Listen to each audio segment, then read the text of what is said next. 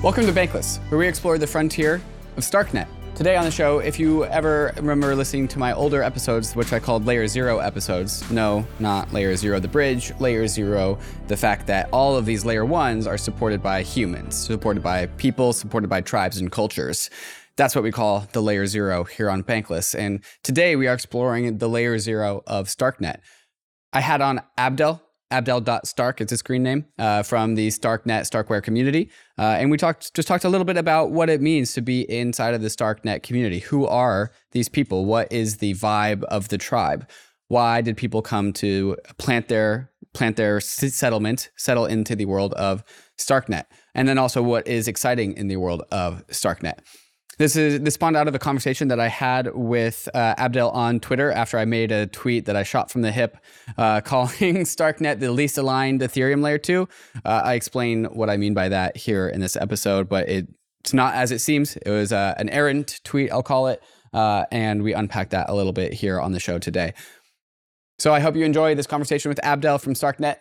But first, before we get into that conversation, a moment to talk about some of these fantastic sponsors that make the show possible. Kraken knows crypto. Kraken's been in the crypto game for over a decade, and as one of the largest and most trusted exchanges in the industry, Kraken is on the journey with all of us to see what crypto can be. Human history is a story of progress. It's part of us, hardwired. We're designed to seek change everywhere, to improve, to strive. And if anything can be improved, why not finance? Crypto is a financial system designed with the modern world in mind. Instant, permissionless, and 24 7. It's not perfect, and nothing ever will be perfect. But crypto is a world changing technology at a time when the world needs it the most. That's the Kraken mission to accelerate the global adoption of cryptocurrency so that you and the rest of the world can achieve financial freedom and inclusion. Head on over to kraken.com slash bankless to see what crypto can be. Not investment advice, crypto trading involves risk of loss. Cryptocurrency services are provided to US and US territory customers by Payward Ventures Inc., PVI, doing business as Kraken. Celo is the mobile first EVM compatible carbon negative blockchain built for the real world, driving real world use cases like mobile payments and mobile DeFi. And with Opera MiniPay as one of the fastest growing Web3 wallets, Celo is seeing a meteoric rise with over 300 million transactions and 1.5 million monthly active addresses. And now Celo is looking to come home to Ethereum as a layer 2. Optimism, Polygon, Matter Labs, and Arbitrum have all thrown their hats in the ring for the Celo layer 2 to build upon their stacks. Why the competition? The Celo layer 2 will bring huge advantages like a decentralized sequencer, off-chain data availability secured by Ethereum validators, and one block finality. What does that all mean for you? With Celo layer 2, gas fees will stay low and you can even pay for gas natively using ERC20 tokens, sending crypto to phone numbers across wallets using Social Connect. But Celo is a community governed protocol. This means that Celo needs you to weigh in and make your voice heard. Join the conversation in the Celo forums. Follow Celo on Twitter and visit celo.org to shape the future of Ethereum.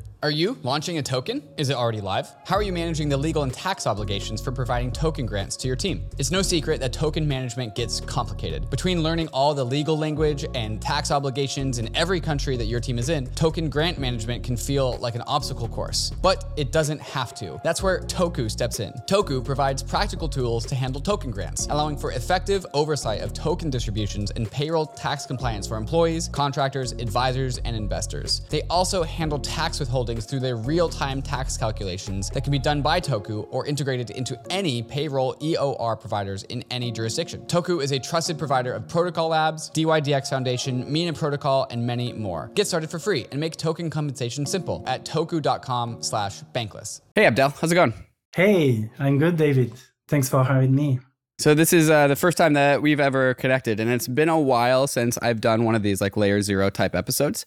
Uh, but these have always been in search of the spirit of communities, uh, the spirit behind why people uh, resonate with some of the systems that they find themselves in in crypto.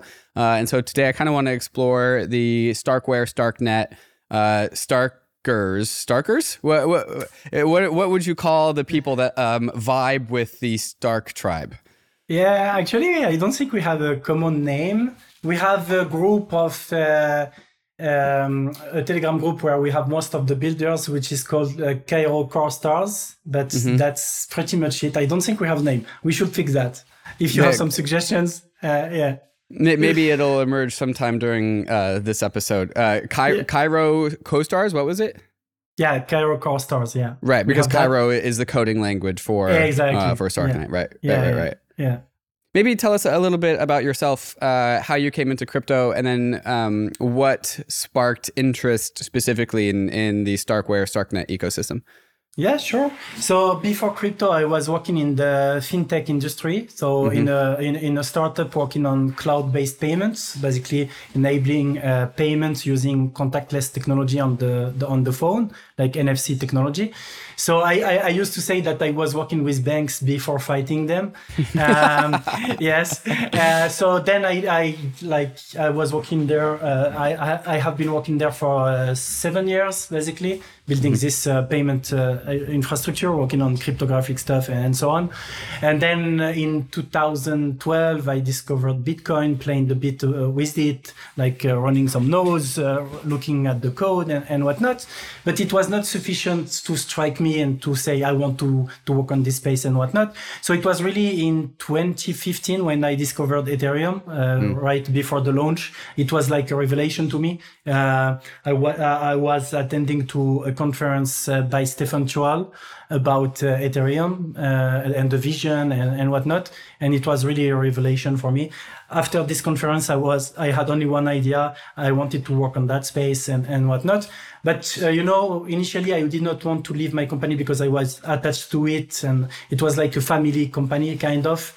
So I tried first to convince them that there was something interesting to do with blockchain and Ethereum, especially because we were already connected to the banking industry. Mm. And at this time it was pretty rare for uh, Web3 projects to be connected to the banking industry. So we did some experiments, but then they were not convinced. For them, it was a speculative bubble. And for, for me, it was not. So at some point after two years, I gave up and I decided to leave and I joined ConsenSys basically. Uh, so I stayed at ConsenSys for three years, mainly working as uh, Ethereum core developer, working on the Besu uh, Ethereum clients and my main achievement was uh, working on EIP 1559. So I've been mm. working on it for almost two years. I have been championing it uh, on the technical side uh, and working with Tim Beiko and client teams and whatnot.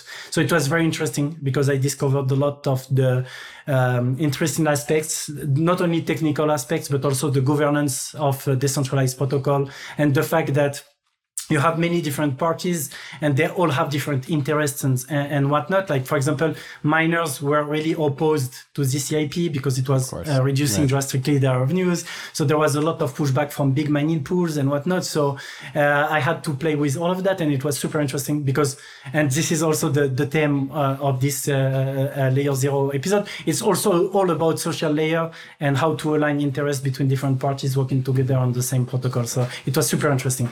So you've been very close to the code, but then also right, like uh, when you're so close to the code uh, with the Ethereum protocol, especially, uh, there's just a lot of like part like uh, social interests that emerge that uh, you need to navigate. How'd you find your way way into the Starkware world?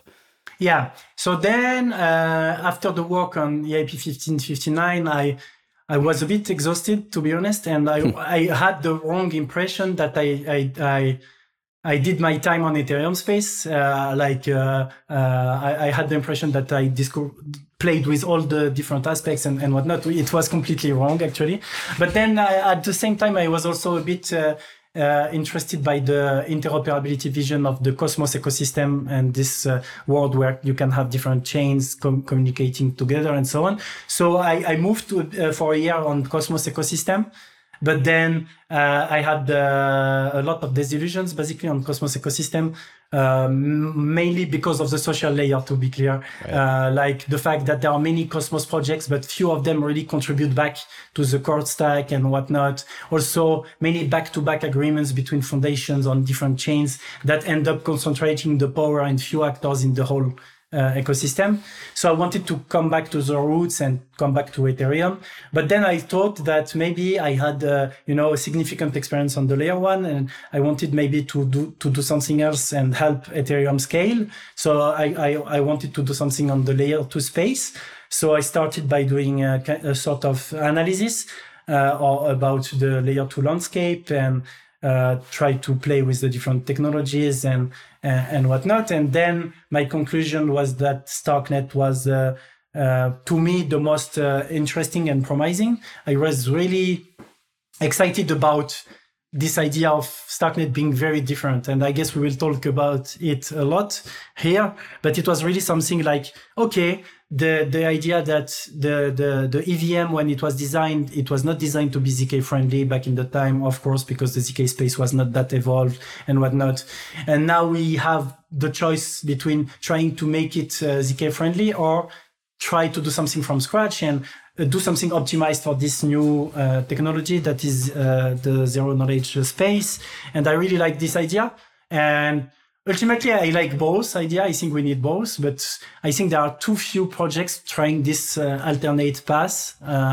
And I'm happy that uh, Starknet is doing that. So then I I I I started first uh, a, a, project uh, building on Starknet, and then I, I, I met people from Starkware and, and whatnot, and then I decided to to join Starkware to work on, on Starknet basically. Beautiful, and, and you've you've been watching like the progress of the Starkware, Starknet, uh, StarkEx ecosystem. So you kind of have been there, at least witnessing from the beginning, right? Uh, no, not from the beginning. Uh, uh, the not too far after the beginning of Starknet itself, but uh, okay. the, uh, yeah, yeah, like two years ago. So it was okay. really at the beginning of Starknet. Yeah. Yeah. Um, for, from my perspective in uh, Ethereum, the Stark start, starting with Starkware and some of the StarkEx um, at chains, right? And this is kind of where Starkware really got its mm-hmm. footprint with its StarkEx product that exactly. DYDX uses or used, um, Sorare uses. Um, They're like generalized chains, but they're made by these one specific companies to serve their specific purpose, right? So DYDX was the first derivatives platform um, exactly. on on Ethereum, and they used the StarkEx uh, ch- yeah. technology, kind of like app specific. Uh, uh, DYDX oh Jesus, app specific chain, and there's a, a few other these, right? And so this is where like kind of Stark Starkware got its footprint, got its foundation, started like growing a little bit and like it was always to me in the very beginning, it was always in stark contrast to uh, some of the slower uh, projects that were growing on layer twos, the optimism, which at the time was optimism and arbitrum, because like Stark, yeah. Starkware, who kind of beat everyone to the punch when it came to like the layer two scaling philosophy, but it was also like you said, it was uh, just not, not not interested in the EVM because the EVM couldn't serve its purposes. So I've always thought like Starkware was like pretty distant away from like Ethereum because it had its own culture, its own vibe. Like Optimism and Arbitrum were fighting about like who's more Ethereum aligned, who's more EVM equivalent. And then Starkware is like, F all that. Like we are, I've always called like Starkware as in like they're Stark maxis. They're about mm. Starks. Uh, they mm. want hmm. to express Starks uh, and they don't really want to bring in any of the Ethereum baggage which mm-hmm. like Optimism and Arbitrum are competing over, uh, and they just want to like build Stark. So that's kind of how I've uh, illustrated what the Stark net ecosystem, Starkware ecosystem, kind of like mm-hmm. where it started from. How, how do you reflect on that? Yeah, it's funny and very interesting actually. Um, it reminds me of the discussions we had on Twitter uh, right. that initiated this, uh, right, this exactly. discussion yeah, where we're going. about yeah. about, about Starknet being the least aligned Ethereum L2. And why it's funny for me specifically because I'm literally the one who is pushing a lot about the importance of Ethereum alignment. Uh, so now we use it as a meme because to be serious, I really believe it's imp- the Ethereum alignment is important actually. Mm-hmm but I just believe that we don't have the correct definition of the Ethereum alignment. I mean, it's it, it's impossible to have a universal common definition of it. But in my opinion, for example, specifically, the execution engine should not be part of something that is important for the Ethereum alignment. Uh, even more, on the contrary, I think it's risky to consider that the EVM compatibility is an important criteria for Ethereum alignment because it will kill completely innovation and it will be potentially a systemic risk if everyone is doing zkVM and it happens that there is a big uh, issue that we don't see right now.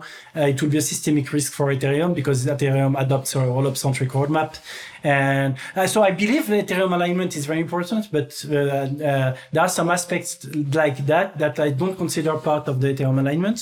Uh, for example, I'm more attached to the philosophical alignment, basically the core values and principles of, uh, of Ethereum and whatnot. Obviously, economic alignment is important. And on that, I, uh, you mentioned something also that it will be interesting to see uh, how the token will play because it will be the first uh, uh, fee token that, that is not ETH.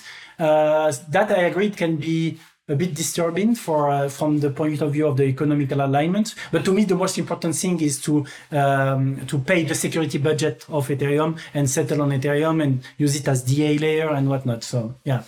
Yeah. So like this is uh, this conversation for listeners kind of started on on Twitter when I sent out like a I people probably listeners know I shoot from the hip on Twitter.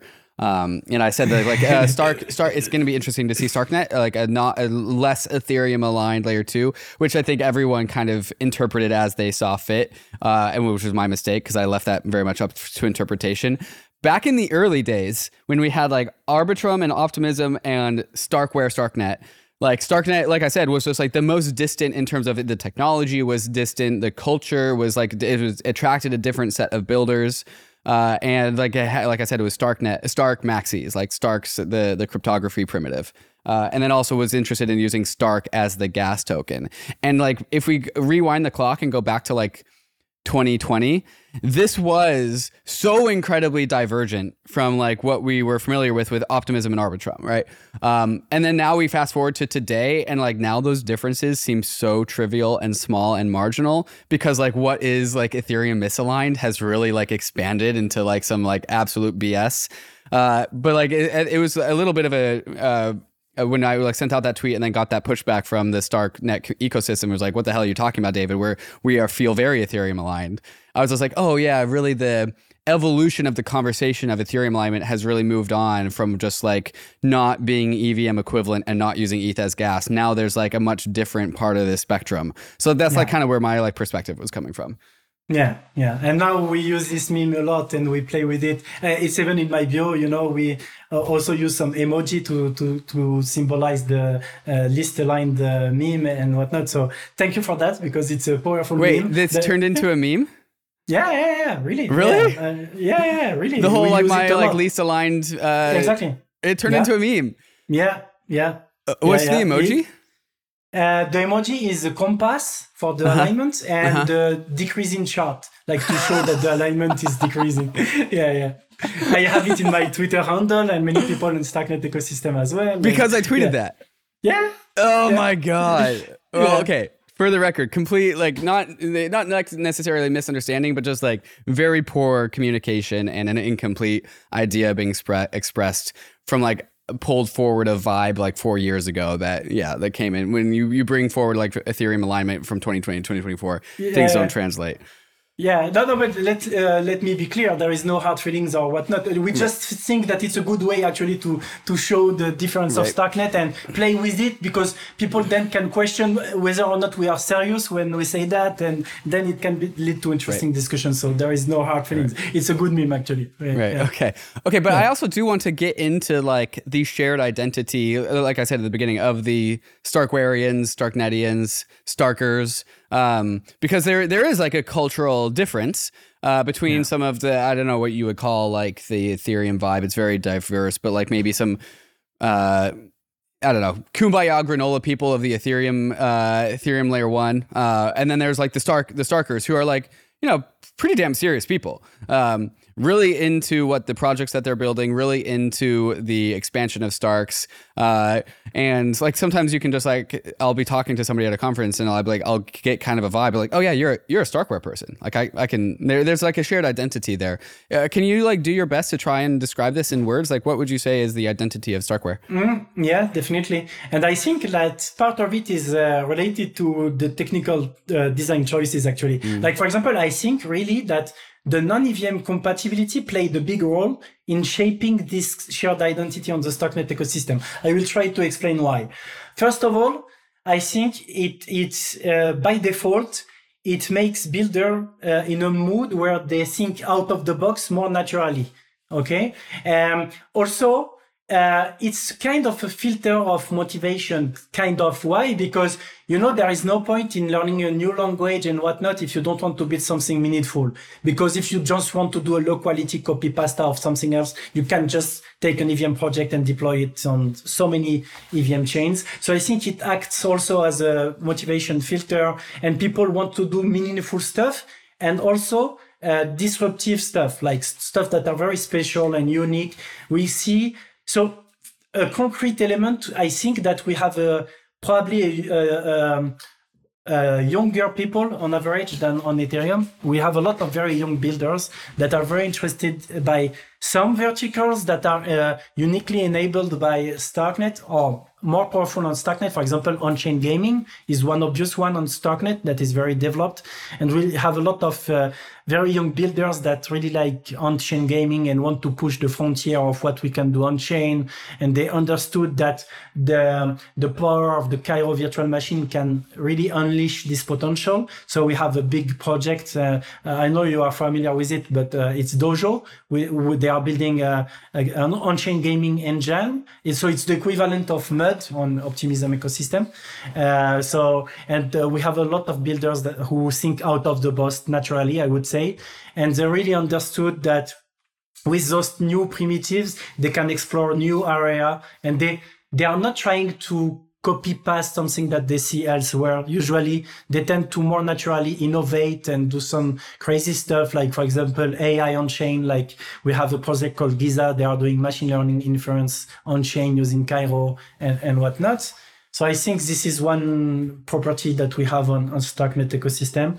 I think also by default, they are uh, very much uh, uh, attached to very core and low level tech. And you know, back in the days, the, the Cairo stack and the Starknet stack was very uh, hard. Uh, basically, it was very low level. The, the right. tooling was not great and whatnot. And I think somehow it shapes uh, the builders in the ecosystem because they had to play with that and find different ways to to conciliate with this uh, new and young ecosystem that is lacking a lot of tooling. So they had to first to be patient and to try to overcome those difficulties uh, and and whatnot. So yeah, I think it helped a lot to shape this uh, shared identity. One of the things that I thought was immensely interesting when I went to the Starkware sessions in uh, Tel Aviv in February of last year, 2023. Um, it was in the very early days of kind of the the Starknet independence from Starkware like the community and builders that had been building on Starkware and like using Starks and like learning about Cairo and then saw like Starknet as a thing. I think there was test nets up and running, so people were building and, and just getting their teeth the uh, teeth sharpened. Um, they were also coming to the realization of, oh, we are the early people in Starknet. This thing is going to be placed on our shoulders. Uh, and now it's is I'm not just a dev anymore. Now I'm yeah. like a community steward of something greater than myself. Exactly. I'm also I'm very close to the governance conversations. There was a governance workshop where people like literally sat in a circle like cross-legged and talked about like what governance will look like for starknet moving forward there were a few community volunteers who had uh, volunteered to be part of the starknet foundation to be liaisons with the starknet community and, and it was like hey guys this is like up to us and nowhere, and I don't really think anywhere, anyone that I, I recognize from Starkware were there like stewarding those conversations. I think Starkware did a fantastic job of finding the right people, elevating them, and say, hey, you are community members, you are also leaders, um, shepherd everyone. And then they're like, uh, okay, sure. I don't know what that looks like. I need to go figure it out with everyone else. And so, in addition to the very technically competent, like low level builders that you were talking about, there was also, this was a year ago now, there was also this like emerging realization of like there is this massive network that is going to be owned by us and people will all we're all coming to learn about like what that meant for them. It's like oh i'm not just a developer i'm now also a, like a governor a steward of this thing. Uh, and that was my vibe the, the, vibe check that i got like last february so a year ago. And now like starknet is an, an alive ecosystem. The starknet token is dropped. It's it's out there in the wild now. It's not actually at the time of recording but it will be when this goes live. Um, maybe you could like uh, talk about the maturation the progress the evolution of the community around Starknet over the last year or so? Like, how has that formed? Definitely. So what you said is uh, completely true. Uh, they they are really uh, involved a lot in the governance of the protocol, and they are participating a lot in the life cycle of the uh, the network. Uh, another example is that uh, last summer we did uh, a special assembly. So there were there were uh, 40 builders gathered together in Paris in the castle. We spent three days literally all together discussing about many aspects of StarkNet, including technical aspects, including governance, including the values and whatnot. Ethereum alignment. Actually, we discussed. We had a specific uh, uh, session about Ethereum alignment and, and and so on. And it was amazing to see those people all together committing three days of their lives coming from different countries in the world all together united by a common goal and it's true that they are very much involved in that. And it's more and more the case. Like uh, there are more uh, committees in the foundation and people from the community are really shepherding those. Like we have a gaming committee we have a defi committee uh, we have people working on on governance and and all aspects. And I think like also uh, related to what we said before, uh, because you know everything had to be built from scratch. Um, no one was afraid of building something that was missing, and it ended up that we have a very diverse stack basically. Uh, by far the most di- uh, diverse uh, among all AL2s. Like we have five different full nodes implementations, uh, three three prover, uh, three sequencers, um, um, uh, four different implementations of the Cairo virtual machine, and it's it's uh, it's huge actually to have this level of decentralization of the stack uh, so early. Uh, where on all different layer two because they can leverage already existing pieces on Ethereum. So it's not that they become lazy, but by default, you know, they have something they can use. Where uh, on Starknet, you had to build everything from scratch, RPC, uh, infrastructure, everything, tooling, uh, compilers and whatnot. And so naturally, we have now a very diverse stack. Beautiful, yeah, and it, I think when we look back on the history of and of crypto, like the the maturation and development and growth of the Starknet ecosystem will just be like an insane case study of how how to spawn a network. Uh, I don't think really we will get like op, uh, opportunities like this very often uh, just to even watch this thing. Um, can you talk a little bit about just like how uh, that decentralization process was able to be achieved over the last like uh, one or two years? Uh, like community, like first you had a community which was like already a huge advantage. But the, also like by the leadership of you know people inside of the starknet starkware ecosystem um, the community was like empowered uh, and like you know given responsibility and which they accepted. Um, and then also I, I, think this is true so correct me if i'm wrong but like stark tokens have actually been like distributed among community members over the last like year or so selectively like very precisely granularly uh, and that was has also kind of aided in this story and like shown the community members like hey you actually will own this thing um, even before the token is actually like out there uh, maybe you can talk a little bit, like illustrate some of this uh, conversation. Yeah, yeah, definitely. Um, so I think so. The process of the decentralization was uh, pretty gradual, I would say. But uh, one of the, it's true that the initial kernel of the community played a very important role because it was so small at the beginning and everyone was uh, everyone knew each other and whatnot. So when you come you have uh, directly some human interaction and it's very important. Actually it makes a big difference. It's not only about uh, reading some tutorials to learn cairo. You had the opportunity to really talk to people to meet them in person to participate in hacker houses and stuff like that. So and i think one thing we did great is to consolidate in few places first before scaling too fast. Like, for example, we had very strategic places like in France, for example, we, where we had uh, a very strong kernel of very loyal and committed builders. So it started like with something like five people, then 10, 20, and then we stayed at this size for quite like six months or so. And then they were really close to each other, etc. And then it was really easier when we brought more people in the ecosystem. They had direct interactions with the community and they saw that the community was special and it was not only about Starkware or the foundation, but also about a network of humans working together on the same goal. So not scaling too fast, I think, was played a big role and trying to focus on few area first before expanding in, in, in many different places at the same time. And then uh, naturally the community because uh, initially it was small and they were close to each other. They, they played a, a big role, and we included them uh, in all decision processes basically to gather feedback for what they needed, what were their pain points and whatnot. We created, for example, a team that I'm leading, which is the exploration team. And the goal of this team is to uh, start some open source projects and to work hand in hand with the community on those projects. And we pay them uh, so they contribute, and each time they do a contribution to a project, they get paid. So, and the goal is first of all to eat our own dog food. So it's always better when you use your actual stack to understand the pain of the builders and mm-hmm. and understand uh, uh, what they need and whatnot. And then it's also a good way to have some retention in the ecosystem because, you know, uh, it's not about just having a one time grant and then you do something, but then you need to find a job. Uh, uh, you need to eat something basically. And for, with this system, they can stay in the ecosystem uh, improve their skills, continue to sharpen their skills and learn on actual projects. And then once they are ready, they can either find a job or create their own project and whatnot.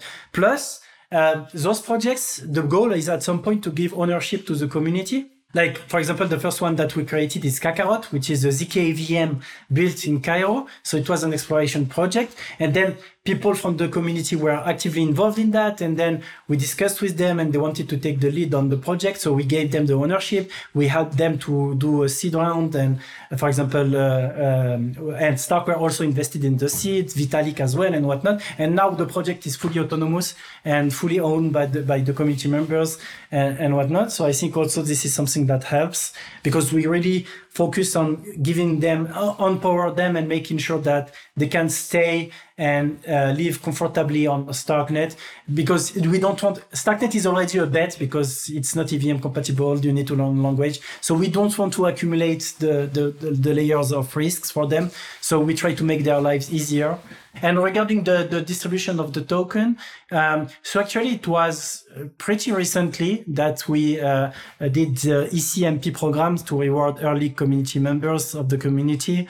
Uh, so for a very long time, there was not even tokens involved. They didn't know that it would happen at some point. Uh, so it was not even a big driver, to be honest, surprisingly.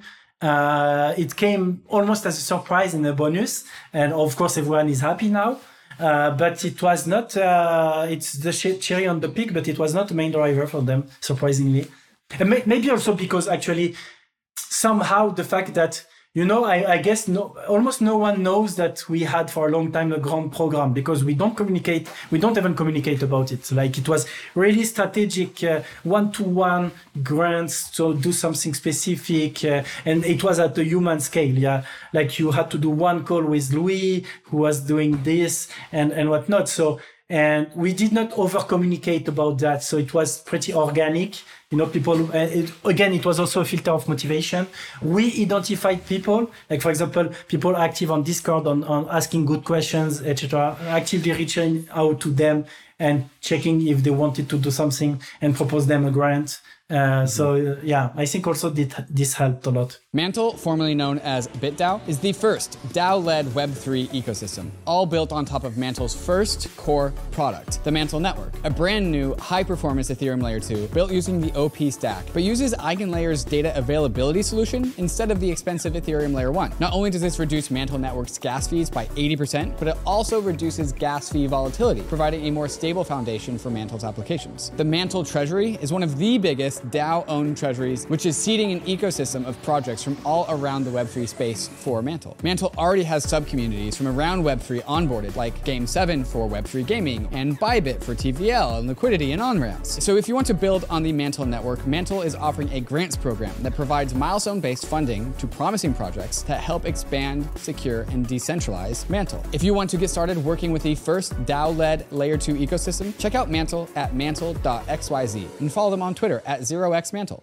Arbitrum is accelerating the Web3 landscape with a suite of secure Ethereum scaling solutions. Hundreds of projects have already deployed onto Arbitrum One. With a flourishing DeFi and NFT ecosystem, Arbitrum Nova is quickly becoming a Web3 gaming hub, and social dApps like Reddit are also calling Arbitrum home. And now, Arbitrum Orbit allows you to use Arbitrum's secure scaling technology to build your own Layer 3, giving you access to interoperable, customizable permissions with dedicated throughput. All of these technologies leverage the security and decentralization of Ethereum and provide a builder experience that's intuitive, familiar, and fully EVM compatible. Faster transaction speeds and significantly lower gas fees. Are you a dev but you don't know Solidity? With Stylus, Arbitrum's upcoming proposal for a programming environment upgrade, developers can write smart contracts in Rust, C, C++, and many more coding languages. Arbitrum empowers you to explore and build without compromise. Visit arbitrum.io, where you can join the community, dive into the developer docs, bridge your assets, and start building your first app on Arbitrum. It's everyone's favorite season in crypto, tax season. And crypto tax is always an absolute headache, especially for all you degens out there. But it doesn't have to be a nightmare. That's where Crypto Tax Calculator comes in, the software built for degens by degens. As Coinbase's official global tax partner, Crypto Tax Calculator focuses on making complex transactions into easy ones, supporting over 300,000 currencies across Ethereum, Arbitrum, Optimism, as well as a thousand other integrations as well. It's as simple as connecting your wallet, pulling in all your transactions, and following the automated suggestions to quickly and accurately calculate your tax obligations. Plus, for all the airdrop farmers out there, Crypto Tax Calculator has your back, as they are consistently adding support for new and upcoming layer ones, layer twos, and all the airdrops that you're currently farming. 2024 is the year when the degens do their crypto taxes with speed and confidence. Make taxes this year easy and affordable with Crypto Tax Calculator. Sign up at cryptotaxcalculator.io and get a 30% discount with code BANK30. Click the link in the show notes for more information.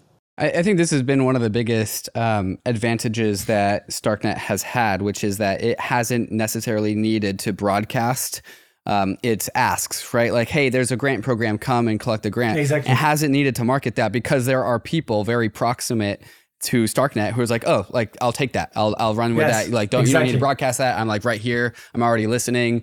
Um, you don't need to market this, right? Like I'll just go and do it. Uh, and like yeah, like any single project would just kill to have that kind of like community so proximate to them. If there was like a textbook written about the Starknet strategy over the last like two years for, for strategy for growth, strategy for like community adoption, um, it just what would you say were like would be some of the most elements, is the most important elements that would be in that book? Like what what are the big like wins here? First, I would say focus on quality rather than quantity. Uh, don't try to um, to to scale too fast. Again, I think take time to have a very strong organic kernel for the community that will then help you to snowball and to gather more people. Uh, embracing our differences also, I would say. We have this uh, motto in Starknet, which is keep Starknet strange. It's actually the name of the GitHub organization of my exploration team. It's called Keep Starknet Strange. That And- was a uh, Vance Spencer line, right? yeah, exactly. Yeah. yeah. Mhm. Yeah.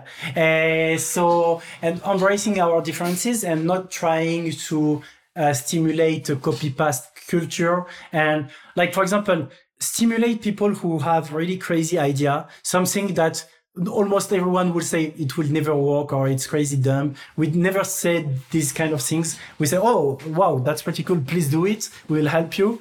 And we don't know what uh, it will bring, but please do it. So yeah, embracing the differences uh, stimulate the open source culture early and also the synergies between projects. This is something that, that played well, I think, because uh, we know everyone. It, it was like a family. So it was really easy to identify potential synergies between two projects. You know, someone is working on an Oracle, you know, DeFi project that, need a, that, needs an Oracle, you connect them, they work together and the whole ecosystem uh, grow. Um, yeah, uh, identifying and stimulate synergies between uh, uh, the projects, accepting and embracing healthy competition. I would say, like, I think it was very uh, smart move from Uri to directly uh, have two wallets, uh, Argent and Braavos competing each other instead of just funding one big uh, initiative. Uh, I think this stimulation was very healthy. Uh, and I think uh, without uh, Braavos coming, Argent would not be there yet. They, uh, because they had to really differentiate themselves, innovate, keeping uh, adding features and whatnot. Um, the focus on uh, the diversity uh, very early was very important because um, it helps to attract also different sets of developers. We have a very diverse stack, like we have Rust, Zig, Go, TypeScript, and whatnot. So it helps also to attract people because, again, uh, we don't want uh, people to necessarily learn Cairo to be able to contribute meaningfully to Starknet. mm-hmm. all the infrastructure is built without Cairo, so you can definitely contribute uh, to mm-hmm. StarkNet without learning Cairo uh, uh, as a starting point. Few organic regions, uh, regions first, geographical regions, and then also I think that we did pretty good job in once we had this strong kernel in Europe, we expanded to um, I would say emerging countries like Latam and Africa. Those are very strategic places that we try to expand right now. And I think that they also those uh, regions they understand more naturally the need of crypto. It's not just about the tech, but they they live in countries where they see the importance of crypto and they see what happens where you cannot trust your government or uh, central banks and and whatnot. So a very big part of uh, StarkNet, obviously, are the Stark dads, uh, Eli and Uri. Um, can you talk a, bit, a little bit about just like their their parenting, their their parenting styles, uh, the effect that they've had, the vacuums that they've left either unintentionally or intentionally? Just talk about like the the parenting styles of these two uh, yeah. uh, father figures. So those two father figures are very different and very complementary. So it was very amazing. So on one hand, you have uh, Eli, who is really the the giga brain figure of Starkware, like the inventor of Starks and the, the, the, the genius of math and whatnot. So I think the Eli brings naturally this natural charisma and uh, technical legitimacy and credibility of Starkware and, and, and Starknet. Uh, while you have Uri, who is uh, more um, focused on, on the operational side of things and also the um, co- connecting humans. I think Uri was amazing, amazing in connecting the dots between people and also understand the, the business needs and how the operational aspect and the execution uh, was super important. Like uh, Uri is really someone, it's impressive how close he is to all builders in the ecosystem. Literally, he, kn- he knows almost every single one of them. He spent time uh, during uh, events in person to discuss with everyone, to give them advice on the business front and, and whatnot. So really, uh, Uri played an amazing role in that. And and even for me personally, he he was one of the main reasons why I joined Starkware.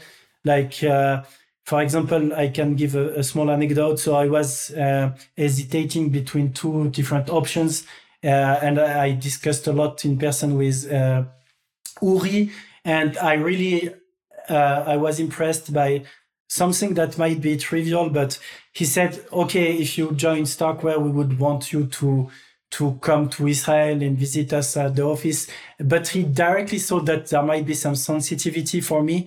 And he said, uh, but of course, if this is something uh, for context, because I'm Muslim, this is why I'm saying that. Uh, mm-hmm. And he understood that it could be something sensible for me. It was not actually, but it could have been. And I really admired the fact that it was not only about, uh, you know, professional relationship, but uh, al- always about the human beings uh, behind the, those, and again the social layer. So Uri mm-hmm. is really someone amazing on that front. He has such a great level of empathy and whatnot. And it's funny because when people who don't know Uri would not think uh, that from him when you see him like that. I, am pretty sure that people think he's a, a, distant CEO or whatnot, but it's clearly not the case. He's really close to almost every single builder in, in the ecosystem and whatnot. So he had to unfortunately step down for mm. personal family uh, issues. So uh, I'm still very sad about it, to be honest. Um, I really love Uri, and but I think he was very brave in uh, uh, taking this decision because you know he could have just want to keep this option open uh, depending on the future uh, we don't know but he he knew that it was a potential risk for the company and the ecosystem so he took the brave brave decision to step down uh, mm-hmm. definitively, and I think it was uh, admirable. By the way, I also le- uh, lost control uh, after his announcement because I saw some re- very inhuman reactions to to this announcement, like people not caring at all about his personal situation and mm-hmm. asking about the airdrop and saying very right. inhuman stuff. And I, I I lost control to be honest. It was one of the few time where I lost control on Twitter Uh, it, it escalated actually. Uh, I don't know if you saw, but I mm-hmm. used the word e-beggar and now it, it became something big like a, a meme and I got a lot of uh, insults and death threats uh, because of that. Uh, but yeah, anyway, sometimes it reminds me that we are human and also we have emotions and sometimes it's hard to, to keep control on all circumstances. So yeah.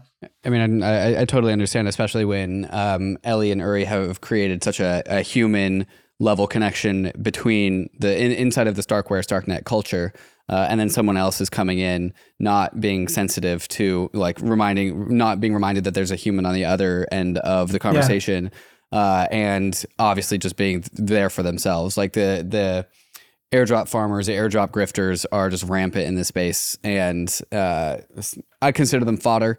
Uh, the human side can come out, but when when like everyone is just like sounding exactly the same as the airdrop, the airdrop hunters who don't really have any other interests in the space, um, I consider them not not worth listening to. There are better ways to contribute to the conversation. I, I totally understand. Um, I, as father figures, like there's both the role of like uh, being high touch with the the child that is Starknet and then there's also being like leaving it up to his own devices and stepping back and seeing what happens. Uh, can you talk about any uh, any of these experiencers or like their role or strategy with that? Yeah, yeah, exactly. It's an important aspect, uh, and it's hard to be honest, like uh, to give the baby to the, both the community and right. to a foundation. So they had to to to to hire some people to lead the foundation, like Diego, the CEO of the foundation, and whatnot. So I think it was not an easy process, but uh, uh, I'm very happy that they understood that it was so important for the long-term success of Starknet to to decentralize uh, early the governance and to have also some forces uh, outside of Starkware and to see Starkware as one of the core contributors of Starknet, but not the only one, and to focus on bringing more strong partners to, to that will play a big role in, in Starknet development. But yeah, it, it's not something easy, and it creates some uh, friction. And uh, to be honest, it slows down uh, things also because you need to involve more parties in the discussions. You cannot decide uh, everything unilaterally. Um, but it's on purpose, of course, but it creates some friction. And uh, we, I think that, for example, some of our competitors, they don't have this overhead. Like uh, uh, they can decide everything unilaterally. They have the full control on their protocol, on their stack. Like for, for, for example, for us, when we do a network upgrade, we need to wait until all full nodes are ready, RPC providers, indexers, and whatnot. And we don't develop those. So we are also coupled to the roadmap of external parties and, and whatnot. So I think it's good and healthy for the network because it's much more resilient and you have more guardians that can say uh, if something is going wrong and whatnot. But it comes with a price, the price of the velocity of the development of pro- the protocol. But I think regimen neutrality is super important and that um, uh, Eli and Uri understand it, understood it well with the creation of the foundation and empowering people in the community and strong partners working uh, with us on Starknet. Yeah. Mm-hmm. What What are uh, the Starkwarians, Starknetians, Starkers? Uh, what are they currently excited about? Obviously, there's this very big event that we are all processing, but really, just beyond that, there's there's like a long future ahead. This is really just the beginning. Uh, what, what are people excited about? What are they building? What are they focusing on? What's like most exciting in the Starknet ecosystem? Mm, yeah, so I think there are multiple tracks uh, I would say the fee, red- fee, reduction track, the performance track, and also uh, the more features track and more unique features. So of course the coming things, uh, and it will be out also uh, when the video will be there. But uh, the integration of 4844 with the uh, next Ethereum upgrade that will reduce fees, and actually we are pretty bullish and confident about that. In the, um, why? Because of the um, our proving technology. Like once you remove the cost of the DA, like if 4844 works well, then what will matter most is the verification cost of the proof. Because right now, you know, the ratio is something like 95, uh, 95% of the cost is DA okay and 5% only is the proof verification so it's negligible right now so our uh, uh, strengths of Cairo and, and, that is not visible uh, a lot right now. But once DA is not a problem anymore, it will be the case. So we are pretty confident that we'll have a very competitive uh, fees after 4844. Then there is the people are excited about volition, which is something that will be uh, pretty unique, I think, in Starknet, which will be the ability for uh, smart contract developers to choose their DA layer on a very granular level. So it won't be binary. It won't be either you are Validium or you are a rollup. You can choose on a very granular level to put some data and use Ethereum as DA. And for some others, you can use uh, off-chain DA or Celestia or Avail and whatnot. So it will be super powerful. And I think it can bring new kind of applications where depending on the security level, uh, uh, you you will choose between different kind of DA, but even in the same application, uh, I don't know. But for example, if you have some NFT, you want to put some important on-chain metadata, and you want to use Ethereum DA, but for some of them you don't care, and then you can use extra alt DA solutions. Uh, a lot of people are very excited about uh, native account abstraction. That is again something very unique to mm. Starknet. It's the only network where you have only uh, native account abstraction. There are a few other networks where you have some account abstraction, like on zk-Sync, but you also have EOA. And hmm. actually, mm. you have more because you have EOA, mm. you have 4337 account, account abstraction plus their native account abstraction. So in terms of, uh, it creates some fraction uh, in terms of UX and DevX for application developers. While Starknet, you don't have the choice. You have only native account abstraction.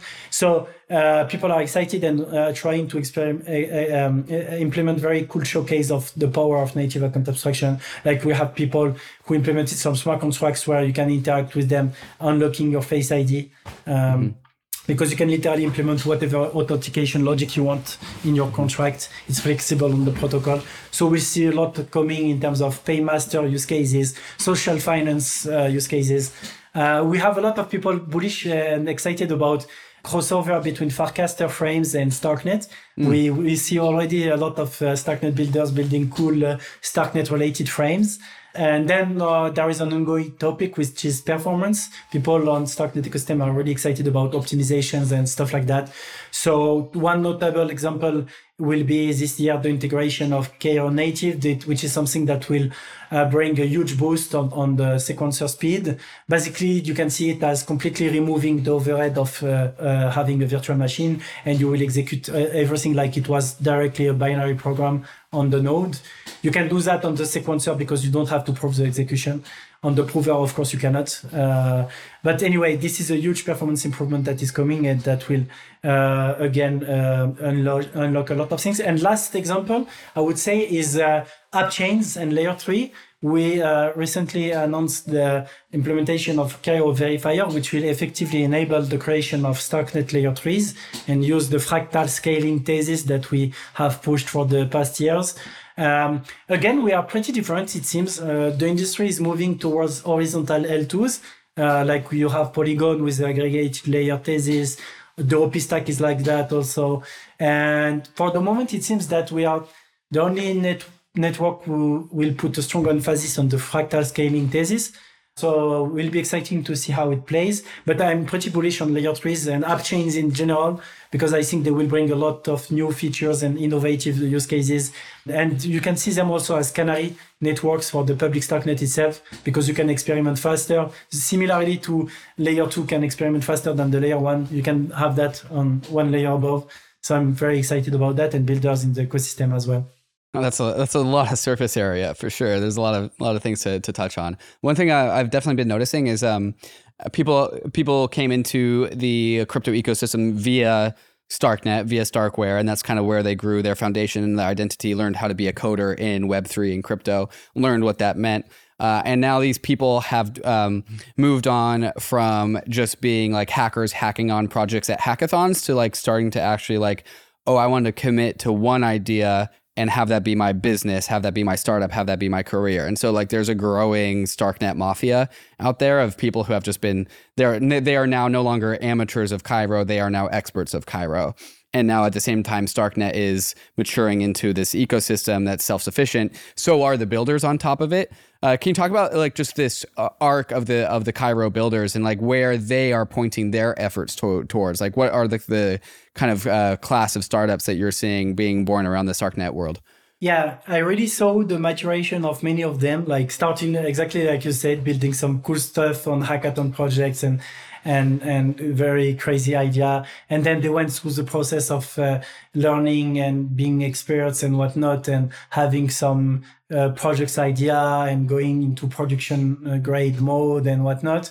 So I really saw many of them grow, and it was very uh, impressive. Uh, and really, uh, again, a lot of very young builders like 19 years old uh, founders who are building crazy projects and whatnot. So uh, now um, I think it, it's it's really a transition phase where we have the first cycle of very mature builders that are now uh, now experts in Cairo and have the the possibility to run an actual business product on top of Starknet. So this is the first wave of actual products that we see in production that are very interesting. To name few of them, I would name AVNU, which is uh, the, the biggest DEX aggregator on, on Starknet. And it has a very smooth UX and whatnot. So uh, people start to compare it more and more to Jupiter on Solana in terms of the, the smooth UX and whatnot. And they are very shipping and they are very good in execution. Now they are working on very innovative features, features like gas, gasless trading infrastructure using Paymaster, stuff like that. Uh, we have uh, Ekubo, but uh, uh, Ekubo is a bit uh, uh an exception because uh, it, it was already an OG. So it's Moody from Uniswap, and he he left Uniswap to create the project on, on, on Starknet, and he started Ekubo, which is an AMM uh, UniV4 uh, AMM-like model with extensions and whatnot. So it's very powerful AMM. If I'm not mistaken, it should be the most capital efficient AMM in the whole crypto industry. We have very cool uh, innovative projects again around uh, AI and machine learning like Giza.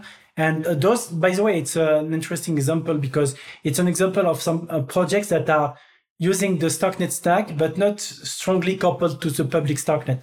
Like they can use the stack outside of the public Starknet. Another example is Dojo. They are building games and you can deploy on Starknet, but they are working also on uh, layer threes on top of Opti, uh, the OP stack, basically. Being able to have a Starknet uh, AppChain game uh, that will settle on OP stack, basically. So it's also an interesting aspect that Starkware uh, really understood that for adoption, it was important that Cairo itself and the stack is not strongly coupled to Starknet. You can use the stack and use it elsewhere. I think it's good move for adoption and awareness of the language uh, on language in the stack in the stack.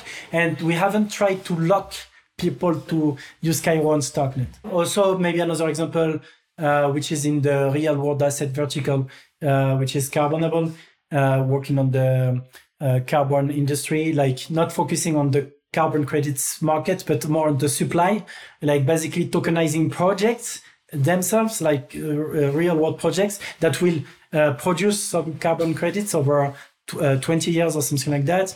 And they, they, they tokenize the process of the, the issuance of the carbon credits and whatnot. And then they can build derivatives on, uh, based on that and, um, and DeFi protocol using those uh, projects. Uh yeah. Beautiful, beautiful. And Abdel, I mean, there's a lot going on in the, the Starknet ecosystem. What, what are you focused on? Like uh, when we're done with this podcast, you're going to go back to work. Uh, what does that look like? what's uh, on your near term goals? My near term goals, I of course I will start new exploration projects. So th- there are a few areas that I want to explore. One of them is account abstraction. I want really to find very disruptive use cases to showcase it. Really something that will be uniquely enabled by Starknet and the native account abstraction. So I have a few ideas I want to explore. Um, maybe to try to do some kind of uh, on-chain neobank like experience like where you have a vault and you can create some custom accounts with custom spending limits or different types of particularities like that but in very smooth manner. Uh, i want to really leverage uh, account abstraction for, for, for this I'm also focusing a, a, lot now on the ecosystem front uh, because uh, I'm now taking the head of the ecosystem. So I will. I'm uh, currently hiring a new team for the ecosystem front. By the way, if you know some very cool people who would be a good fit, let me know. Uh, so I want to find new strategies to to do what we did actually at scale because you know what all the playbook I explained before it's not really something easy to scale, to be honest. It worked at, a very small, medium scale for to bootstrap the, the organic kernel, but to if we want now to 100x or 1000x the ecosystem, it won't work. We cannot use the same playbook because it inv- involves a lot of human interactions like doing 15 calls a day and whatnot. So now I'm trying to think about how to scale this at a big, at a w- way bigger scale. And also I want to work more now also with existing projects in other ecosystems. Uh, because uh, we have now, I would say, 95% of native Starknet projects, but it will be also important to have strong EVM Ethereum projects uh, coming also to Starknet and even beyond Ethereum, uh, actually. Um, I think now my I, I start to believe that in terms of developer acquisition, we should focus focus more maybe on non-Ethereum ecosystems. Why? A few reasons, but first of all, I think that in ecosystems like Solana, Polkadot, Cosmos, first of all, they already went through the step of accepting that the VM is not the end game. They already went through the journey of learning a new stack, a new language from scratch, etc. So they're already in this mindset of accepting that there might be opportunities outside. Uh, so I think the it can be more efficient for us to target more those devs. Uh, I think the, the marginal cost of learning Cairo to deploy on one more uh, L2 versus just deploy on 50 EVM L2s is not worth it for Solidity devs, I think. Uh, so I want to put more focus on bringing non-Ethereum developers. But I'm wondering, uh, I think on, for users, I think it's almost the opposite in a way, because what I'm thinking right now, but it might be wrong, is that there is no way that we can convince right now Solana users to come on Starknet because they accepted the trade-offs and compromises of Solana. And if you don't care sufficiently about uh, security level and decentralization of Ethereum, for, for you, Starknet will always be worse than Solana because you will say it, it's it's more expensive, it's it's slower and whatnot. So I think like uh, at some point we can even compete with them on those levels, but not in the next two years, I would say realistically. So for the moment, I think our main user base will be probably on Ethereum. People who care sufficiently right. about decentralization and security. Yeah. Abdel, this has uh, been fantastic. What other like topics or stone have I not unturned that is important to the Starknet community? One maybe topic actually is I want to create more uh, bridges between our community and Ethereum community because you know it, it, it's not on purpose that we don't mix our community during events. Uh, it's it's just because of the nature of the tech. For example, if we participate to ETH Global Hackathon, we'll have a, a, a, separate Starknet track. But you know, you have the choice between competing on a, on a 300k pool of EVM projects versus competing on just uh, to, uh, for the Starknet specific track. So uh, usually it was not worth it for us to uh, but now I want to find some ways to to have more connections between Ethereum community in general and and Starknet community. Uh, also, uh, in terms of research, research, and I want more close connection with uh, the EF and the research on Ethereum. We actually started to do more and more like that. I want also to push uh, this year some EIPs. Uh, that we are trying to identify some stuff that will be important for zk rollups and generic NOS, of course, we don't want to push EIP just for us, but for all ZK rollups. And we, we will try to push uh, uh, and work more. For example, this is something that I think Optimism is doing well. They are contributing a lot on the layer one, and I want us to do more like that. Um, yeah. Abdel, this has been uh, fantastic. I really appreciate you coming on and sharing your perspective. I hope that the uh, the names for the Starkware Starknetters can can emerge because yeah. I would like to be able to use that name. yeah, yeah, we need to find a name, definitely. Yeah. No, this has been fantastic, Abdel. Thank you so much. Th- thank you very much, David. Thanks for having me.